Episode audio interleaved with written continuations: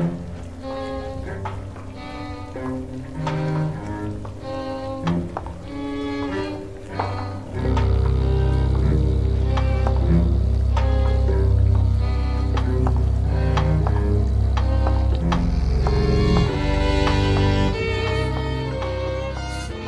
hello, hello. Do come in. You're a bit early for the party, but welcome back to the Gallery of Curiosities. I remain, as always, your humble host, Osgood.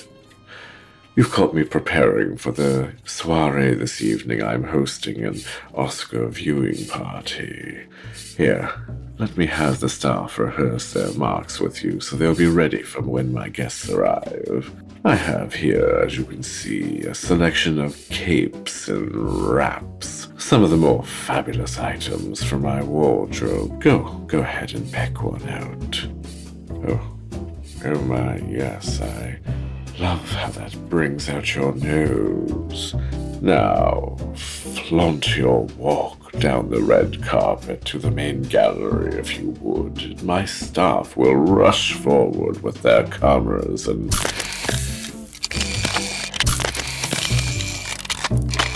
Excellent. Yes, there's nothing quite like the flare of a flash bulb. And that delightful lingering odor. I was lucky enough to find a case of Sylvania blue dot magic cubes last year and have been been saving them for tonight. Pity they can only be used once.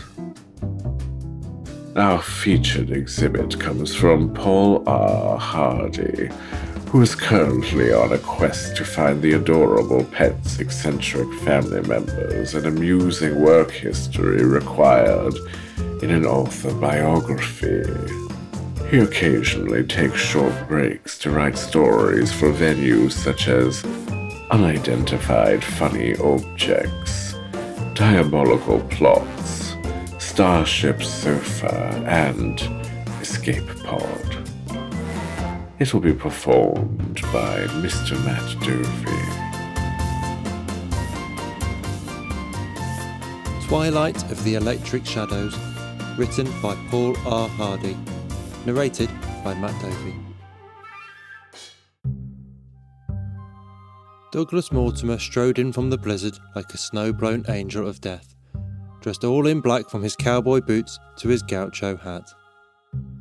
The snow gusted in around him until the mechanism slammed the glass door shut, cutting off the squall. But even with the snow gone, there was still a seething dance of particles all over his face and body. The film grain made him seem as rough as sandpaper against a backdrop of pool tables and beer signs in a dimly lit bar that was rendered in deep, smooth shades. It was as though he'd walked out of an old spaghetti western and into a film from the late 20th century.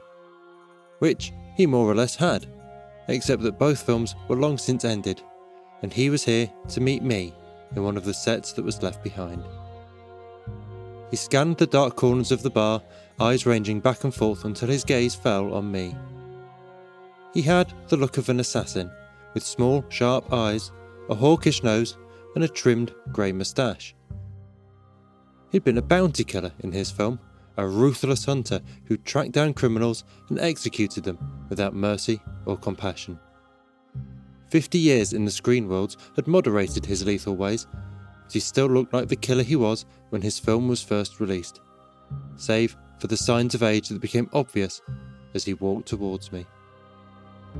Dust and dirt swirled over the top of the grain, growing worse with every step he took. The flurry thickened into a storm, accompanied by a crackling noise as the dirt swarmed across his soundtrack. A bright green scratch ran in a straight line down his long black coat, then was joined by a cue dot that quivered on the side of his hat. He opened his mouth to speak, but was interrupted by a jump cut that skipped him forward to the booth where I was sitting. His soundtrack thumped, and he offered me his hand. Mr. Theroux? he asked. That's me, I said, with a concerned frown. Are you alright? Nothing but a reel change, he said as the crackle and dirt subsided. Happens to us all in the end. Well, not to you digital folks. Not exactly, no, I said, standing and shaking his hand. Douglas was one of the main characters in For a Few Dollars More, a western which had its English language release back in 1967. He'd asked me to meet him at a bar on the outskirts of Fargo, the capital of the winter locations. It was actually a mashup of several bars from the 1996 film and was less popular since the 2014 TV spin off added a host of new locations to the town. That made it the perfect place for a discreet meeting with a journalist. Can I call you Douglas? I asked. Doesn't bother me, he said, sitting down in the booth and reaching into his jacket for his meerschaum pipe. Long as you don't mind my smoking. No, not at all. But I do have a question before we get going. Go ahead. Why me? He smiled a little. Well, Mr. Theroux, call me Louis, please. He struck a match on the side of the booth and lit his pipe. The tobacco smelled sweet. Well, Louis, he said, I guess what it comes down to is this. I like your work. Thank you. He pinched out the match and dropped it in an ashtray. That article you wrote on Yellowface in particular. He was referring to a piece I'd done on people from the early days of Hollywood who were supposed to be Asian, but were played by white actors in makeup. The practice itself was clearly terrible, but the electric shadows that resulted still considered themselves to be Asian, despite being seen by many as living symbols of racism. What was it that interested you? Well, they were made wrong, but they didn't know it. Then the world changed for the better, and they couldn't change with it. Okay, I said with a nod. And is that how you feel? About your life? No, he said, taking a puff on his pipe and looking at me over the table with a steady gaze that never wavered as he waited for me to speak. I should have known. A character from a spaghetti western wouldn't simply say what was on his mind. Okay, I said, breaking the silence. So I suppose we're going to find these what was it you said in the letter? Nitrate folks? That's right. People from the silent days. Still on nitrate stuck, and I guess you know how easy that burns. I've never actually seen it happen. Most digital folks haven't. That was the second time he'd mentioned my origins. A lot of people his age seem to think my digital background means I'm somehow less of an electric shadow than they are. Still, I guess you can't help being young. I wasn't sure if that meant he was digiphobic or not, but he was polite, at least. I gave him a polite smile back. There's not many nitrate folks left, he said. Some of them come to the winter locations to stay cold, but the locals don't want them here. Too dangerous. Might just burst into flames anyway. There's a party came by a couple weeks ago. Got the kind of welcome you'd expect. So, now they're out in the snow somewhere. We're gonna track them down and call in social services. Or clean up the ash, most likely the second one. Fair enough, I said.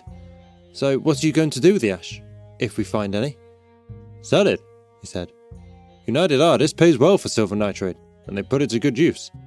Doesn't that strike you as maybe a little ghoulish? People say that. What do you think about it? He gave me a leathery look through a rising cloud of tobacco smoke. I think it'll be put to good use. And you'll make some money? A little. And you don't have any qualms about it? Sure, I do, he said, taking a puff on his pipe. So why do you do it? He shifted the pipe in his mouth. You'll see when we find them. You can't just tell me. No, you have to see it for yourself. I frowned. That sounds a bit cryptic. It's the only way to understand. Understand what, exactly? You'll see. He took the pipe from his mouth and frowned. I guess you think I'm talking in cliches.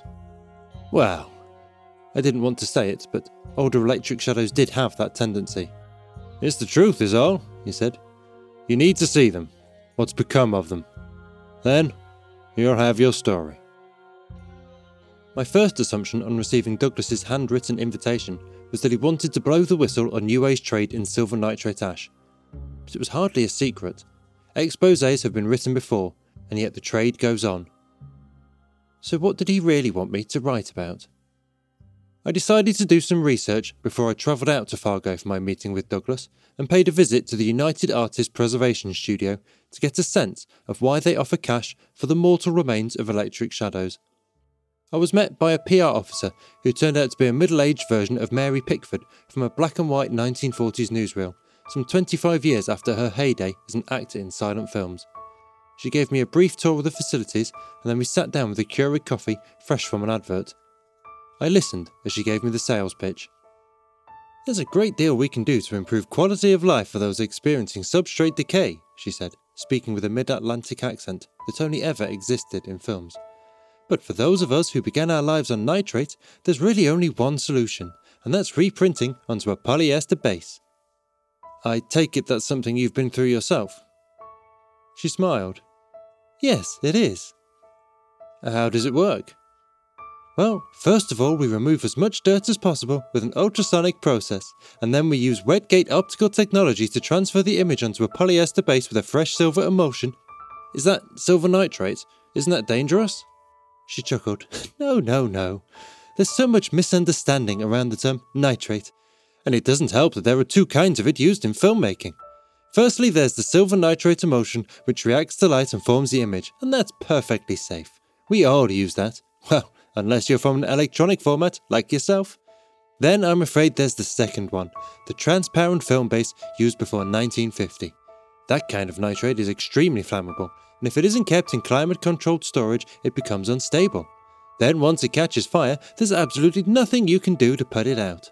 That's why it's so important to transfer to a polyester base. Incidentally, preservation isn't just an issue for film. Television and digital formats are a problem as well. What was it you originated on? Digital Betacam, I said, about 20 years ago. Ah, was that a location shoot? Those who are filmed with portable equipment are sometimes a little more vulnerable. Well, I was a documentary presenter, so yes, but it's probably a little soon for me. If we can go back to film for a moment? Yes, of course. That first kind of nitrate. Do you absolutely need to use recycled silver to make the image? I'm afraid so, and for the same reason we can't use cameras in the screen world. We can only make new images by recycling the materials used in old ones. At least in this case, there's therapeutic value in doing so. She smiled again. So you must need an awful lot of silver. We do, but we're not facing any supply shortages at the moment. Where does it come from, if you don't mind me asking? Well, historically, our biggest source has been from mining operations on the sites of old nitrate panoramas. But haven't they been mined out by now? Most of them, yes, but we do hold a substantial stock. The thing is, I've heard that you also buy silver nitrate on the grey market. She paused and gave me a knowing smile. I think I can see what you're driving at. Let me put it this way We're here to save lives, Mr. Theroux. Yes, we buy silver nitrate from any legal source we can find. Some of that is from people who sadly reach the end of their lives as electric shadows. We use the silver from their remains to give others a new lease on life. We think that's important. Do you ever find it troubling? By now, she was wearing her most professional smile. No, we view it as something akin to organ donation in the real world. I see. And when you went through the process yourself, did you know where the silver came from? There is such a thing as patient confidentiality, she said, in a lightly scolding tone. But yes, in my case, it was silver from another electric shadow. How does that make you feel? Her smile softened. Grateful for the extra time I've been given.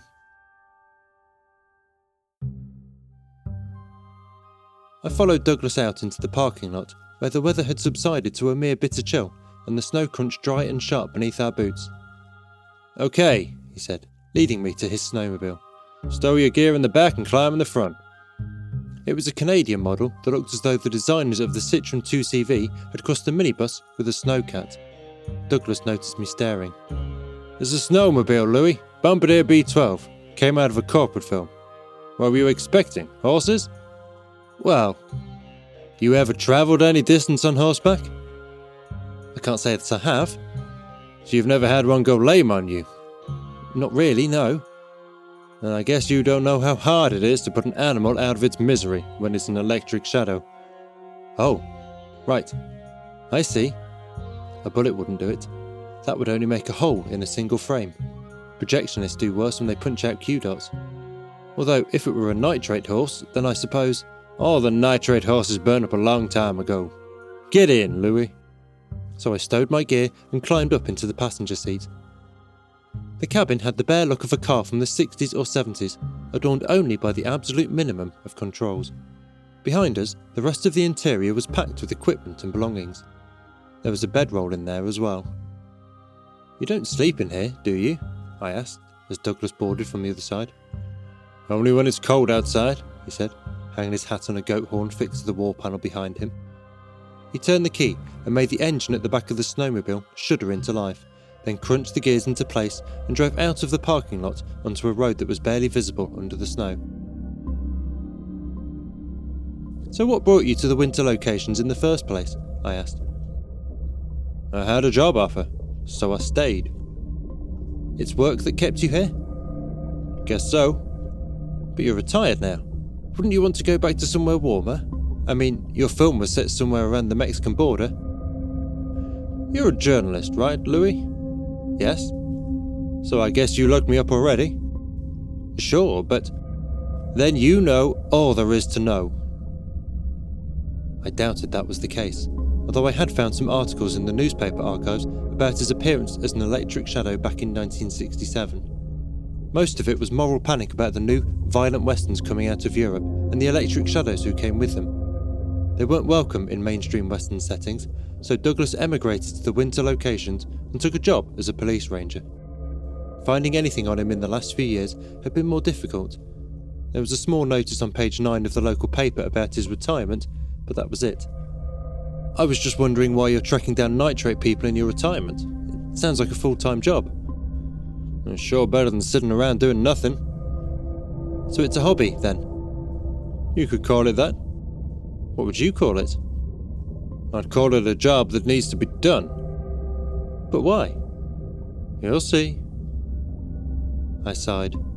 He was as good at killing conversations as he used to be at killing people.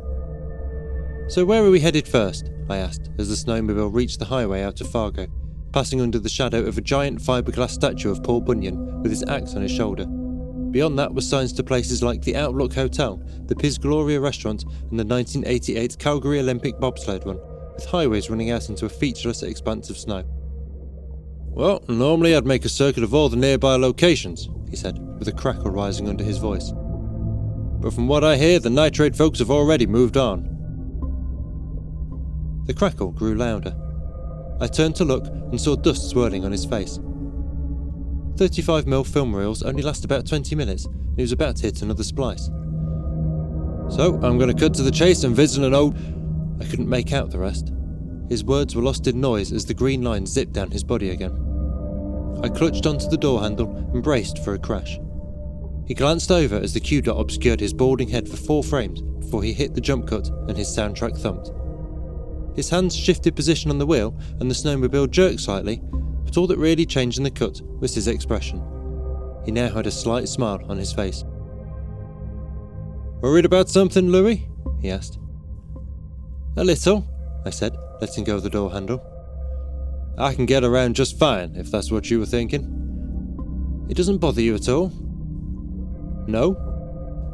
But you have to be careful, surely. He sighed. You're asking a lot of questions, Louis. Like you said, I'm a journalist. Well, maybe you'll do me the favour of holding your peace for a second. We're never going to get anywhere if you don't leave a gap for a scene change. Oh, right. Sorry. I'll stay quiet. Good, he said. Because it's a long way to Siberia.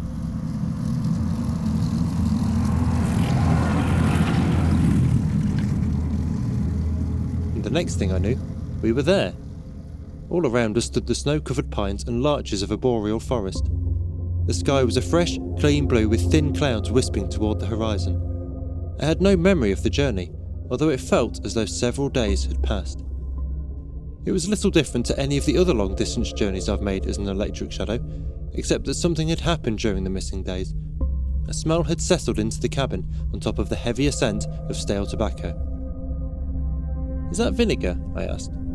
Douglas applied the brakes and brought the bombardier to a halt. He stared out of the window. Douglas, I said, but he raised a hand to silence me. We're here, he said. I looked through the windshield and saw a man in furs and fish skins with a modern rifle slung over his shoulder, raising a hand in welcome. He doesn't much like strangers, said Douglas. Best you stay inside. But what about ask me when I come back? He opened the door and climbed out, letting in the freezing air and flushing out the whiff of vinegar. I watched as Douglas tramped over to the hunter and shook his hand. He looked to be as old as Douglas was when he was filmed, although he didn't suffer from nearly as much damage. I was sure I'd seen him somewhere before. A documentary, perhaps? The hunter pointed off down the trail, and Douglas consulted the compass to be sure of the direction. Then they made an exchange. The hunter handed over a fur bag, while Douglas gave him a small hinged case in return. The hunter opened it and put on a new pair of spectacles. He grinned and made a thumbs up sign. The prescription must have been spot on. They shook hands again, and Douglas headed back to the snowmobile. Who was that? I asked. That's Dersu, said Douglas, climbing in and starting up the engine. He's a hunter, but his eyes are bad and he can't hunt without glasses. So I swing by every year or so with a new pair and save him a trip to Mossville. Why does he stay out here? I asked. Wouldn't he be better off living in a town? Well, the man he's based on in the real world did that. That's how he died. Anyhow, he says our party of silent folks came through a couple days ago. Told me which way they went. Oh, good, I said as Douglas put the pedal down, turned the wheel, and drove us off in the direction the hunter had indicated. But, uh. But you wanted to ask about something else. When we stopped. Douglas, I could smell vinegar. He sighed. You want me to open a window? Was it you? It took him a while to answer. So you smelt it, huh? How long has this been going on? A while now. Have you done anything about it? Have you seen anyone? He shook his head. I figure I've still got time. Douglas, you're dying. He nodded. I guess so. The safety film that replaced nitrate was made of acetate. It doesn't burn, but it still has problems. That's why it was replaced in turn by polyester. Acetate breaks down over time, sweating acetic acid and giving off a characteristic vinegar smell. Then the acid eats into the film itself and turns it brittle. Eventually, it falls to pieces. Have you talked to anyone at UA? I asked. No, he said. They can help. For a price. Douglas was filmed in colour, but he could still be reprinted with the same silver nitrate used for monochrome electric shadows, the only problem being that he'd need three layers of it to replicate the Technicolor process. Costs would be far higher. Is that why you're finding nitrate ash for them? To afford the treatment? No, that only pays for food and fuel. Then why are you doing this? Why are we out here? A horrible thought struck me. Douglas, did you ask me to come with you so there'd be someone here when you died? He darted a surprised look at me. What? Because if that's the case, I really wish you'd told me about it before we started. He sighed. Louis, I didn't invite you out here to watch me die. Then why did you ask me out here? This, he said, handing over the fur bag that Dersu gave him. I pulled the leather drawstring. Inside was a small pile of wet grey ash that smelled like burnt biscuits. Is this people? I asked. That's right, nitrate people. They come here for the cold, but they still feel it. They probably lit a fire to get warm. You can guess how that went. Oh, that's. that's terrible. He nodded. You're getting the picture. Is this all of them? I mean, is this what we came for? No, that's just one or two. We still have to find the rest. I sighed. The snowmobile rumbled on through the trees. So where are we going now? I don't know, but I guess I'd say it's somewhere that doesn't exist in the real world. Different planet, maybe, or a different time. You don't mean a long time ago in a galaxy far, far away, do you? I asked. He gave me a puzzled look. Sorry, I mean, are we going somewhere like Hoth? He shook his head. Uh, too many tourists on Hoth. Dangerous wildlife. Silent folks don't go there if they know what's good for them. We're headed somewhere else. And then we were in the middle of a snowstorm. Driving winds battered the windshield, and the trees had vanished.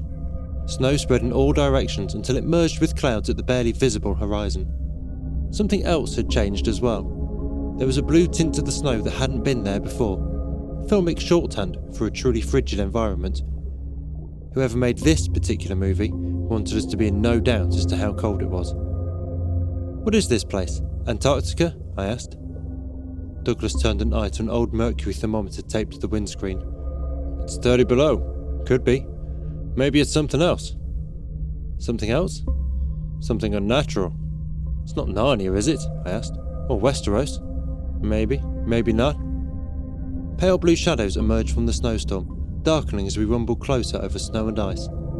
After a while, they resolved into a diorama of a woman among angular rocks, half buried in the snow and lifting an object into the air with one arm. We kept rattling on until the scale became clear. She was bigger than I first imagined, much bigger. She was a massive statue holding aloft a lamp and carrying a stone tablet, wearing a seven rayed crown about her head and flanked by container ships frozen into the ice. That's not the Statue of Liberty, is it? I said, squinting. Looks like it to me, said Douglas as the air cleared. Spikes of ice trailed to the side of Lady Liberty, as though she had been lashed with massive sprays of water that froze instantly. It was almost cartoonish. The vessels around her were just as icebound, one of them caught in the act of capsizing, with its bow beneath the ice and its stern towering above the snowfield. We were in the upper bay of New York, home to Liberty Island and Ellis Island. Not that you could tell. An ice sheet had been laid across the bay, raising us up by a dozen metres or more. We carried on past the statue and the stranded ships and saw the skyscrapers of Manhattan, visible as blue grey stubs in the distance. Recognise it? said Douglas. New York, I said. I meant the film, Louis. Well, I don't see the World Trade Center, so it was probably made after 2001. I was already in electric shadow by then, so I would have missed it. He raised a pair of binoculars to look closer. You think maybe it's a backdrop?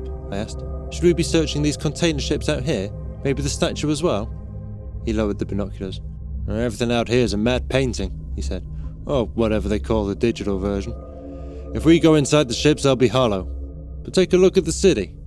He handed me the binoculars, and I gazed at the buildings lined up behind the tip of Manhattan. I was sure I could see brush marks in the blue tinted snow encrusting every last skyscraper. They were probably matte paintings scanned into a computer, just as he said but rising up behind them in Midtown was one building which looked far more detailed despite the distance the Empire State. It seems to be different in Midtown, I said. Is that what you mean? Do you think that's where they are? It's where we're going to look first, he said. We drove into the city, rumbling through the shadows between the frost-bound towers. There was a noticeable drop in resolution as we passed between buildings whose walls were repeating patterns without any wear or tear. The pixels were the size of my hand in places, we paused once, seeing a burn mark that had eaten a ragged gap in the side of a building. A party of nitrate folk had stopped there to take shelter in the lee of the wind, and at least one of them did so for the last time. We looked, but we couldn't find any ash. It must have fallen into the cavernous space within the empty shell. But there were tracks that led further uptown before they were obscured by the driving snow, so we carried on. We rolled through into Midtown and found the visuals improving as we went.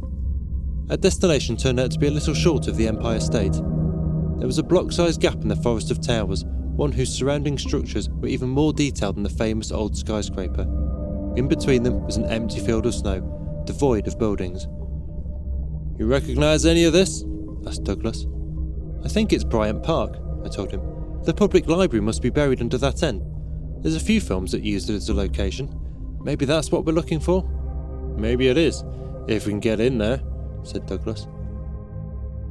It turned out that we could. Just past the next snowbank, we found the roof of the library poking out of the drifts and a depression in the snow that exposed one of the walls, leading all the way down to an open window. That's our way in, said Douglas. Seems a bit obvious, I said. Douglas shrugged. I guess it must have been a popular film. Why do you say that? Whoever writes these things likes to make it easy for the slower folks, so they don't have any trouble following the story. Makes my life easier too.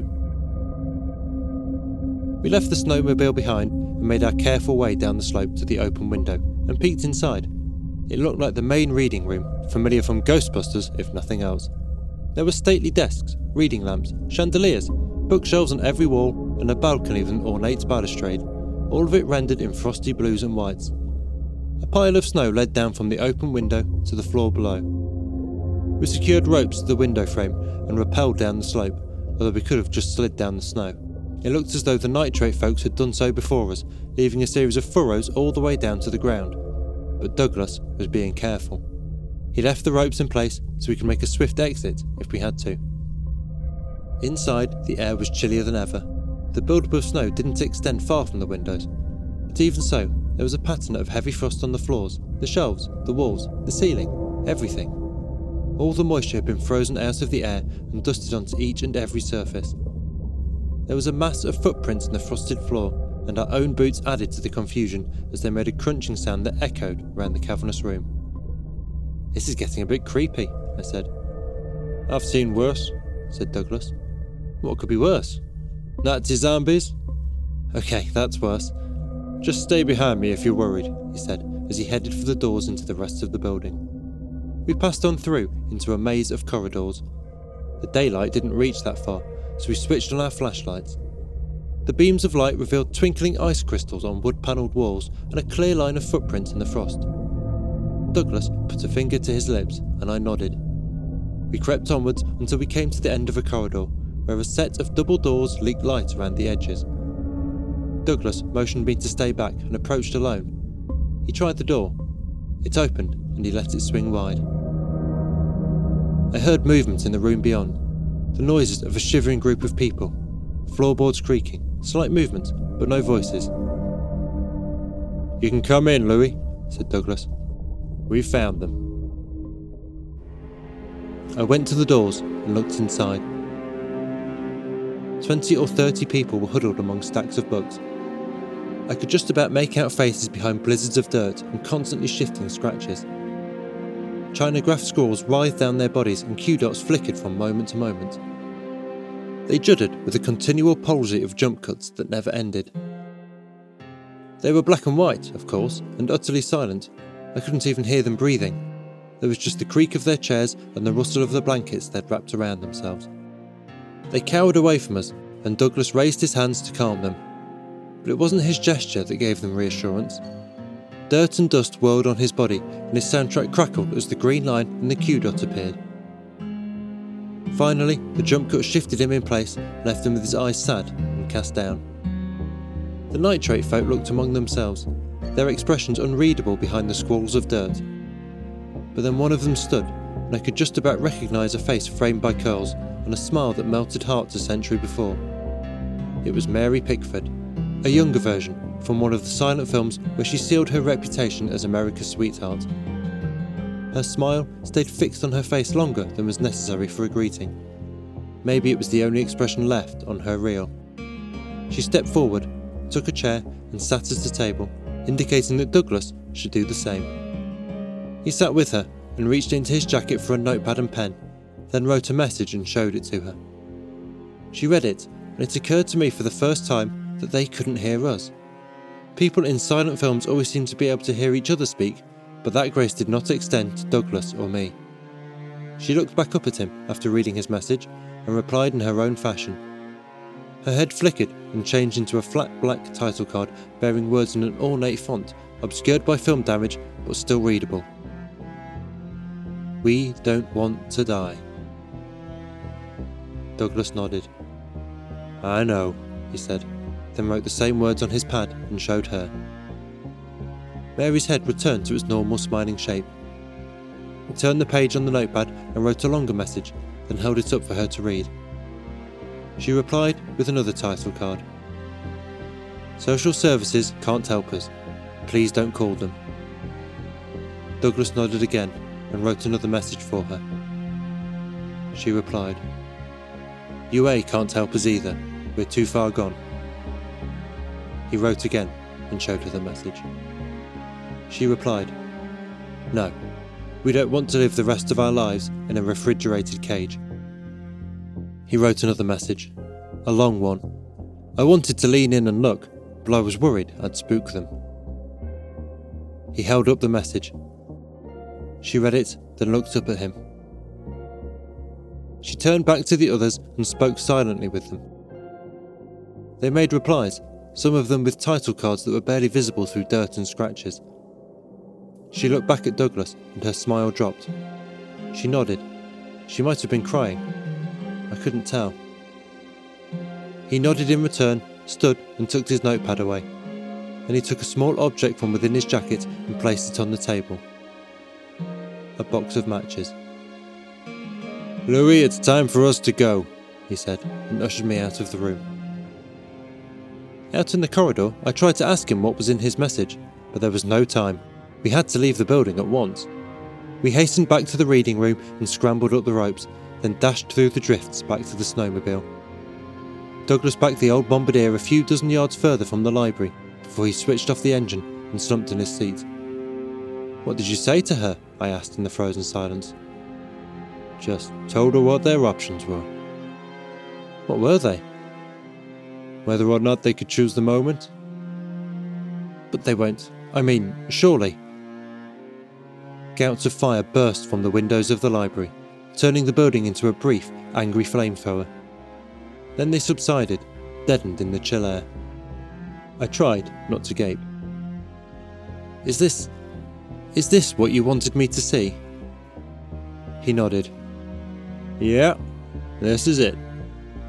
He sighed and got out, heading to the back of the snowmobile and opening up the side door to take out some gear. I climbed out and went round to join him. Douglas, I said, what will you do when your time comes? He glanced at me, then took a step back and looked up at the sky beyond the towers. I guess I'll head out into a nature documentary if I still can. Find a cliff looking out over a forest. Then wait until I can't hold myself together anymore. Let the wind blow me away. Scatter my silver over the trees. Do you need any help? Is there anything I can do? He shook his head. No. You're sure? I don't need help, Louis. I just want you digital folks to understand what it's like for them. For us. He looked back at me. It's not as though you're ever going to have to face this. He hefted a shovel and took a roll of trash bags from the back of the snowmobile. Stay here, he said. There might be fires inside. It could be dangerous. No, I said, reaching for a fire extinguisher. I'll help. Then later, when it was all over and we'd driven back to Fargo and said our goodbyes, I returned to my room at the Blue Ox Motel and poured myself a drink. Once I felt sufficiently sorry for myself, I stood in front of the mirror and lifted up my shirt to look at my scars. They're not really scars. They're compression artifacts, little glitchy reminders that my format junks data so it can save bandwidth. They grow worse as I grow older. Sooner or later, I'll have to go to UA for digital restoration work, just as the older Mary Pickford suggested. It works, although those who've had the replacement CGI say the new flesh feels numb and lifeless. But maybe the technology will improve. Maybe the future will be different for digital folks like me. Maybe I'll live forever. Or maybe I won't. Is it selfish to wonder how many years I have left? To worry how much of myself I'll lose along the way? To think that one day I'll be the one staggering through a strange landscape with barely anything left of the person I used to be? Maybe. Probably. In the end, I suspect there's only one real difference between me and Douglas and the nitrate folks. When my electric shadow finally flickers out, there won't be any silver to mark the spot where I fell.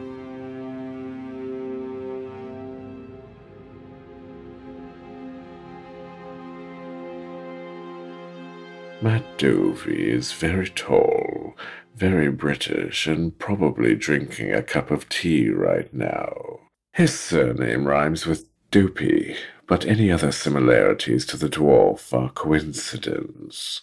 He has short science fiction and fantasy stories all over the place. Find out more at mattdovey.com or follow him on Twitter at mattdovey Well, it's nearly time. I need to finish up a few more things before my guests arrive. Do come visit us next time at the Gallery of Curiosities.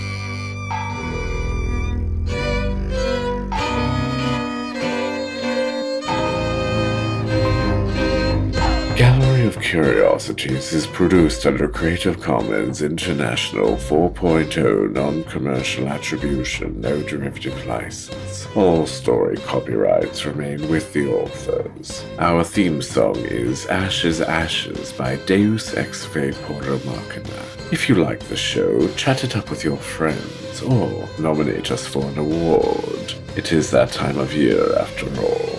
This episode was produced in February of 2020. For full show notes, visit us on the web at gallerycurious.com.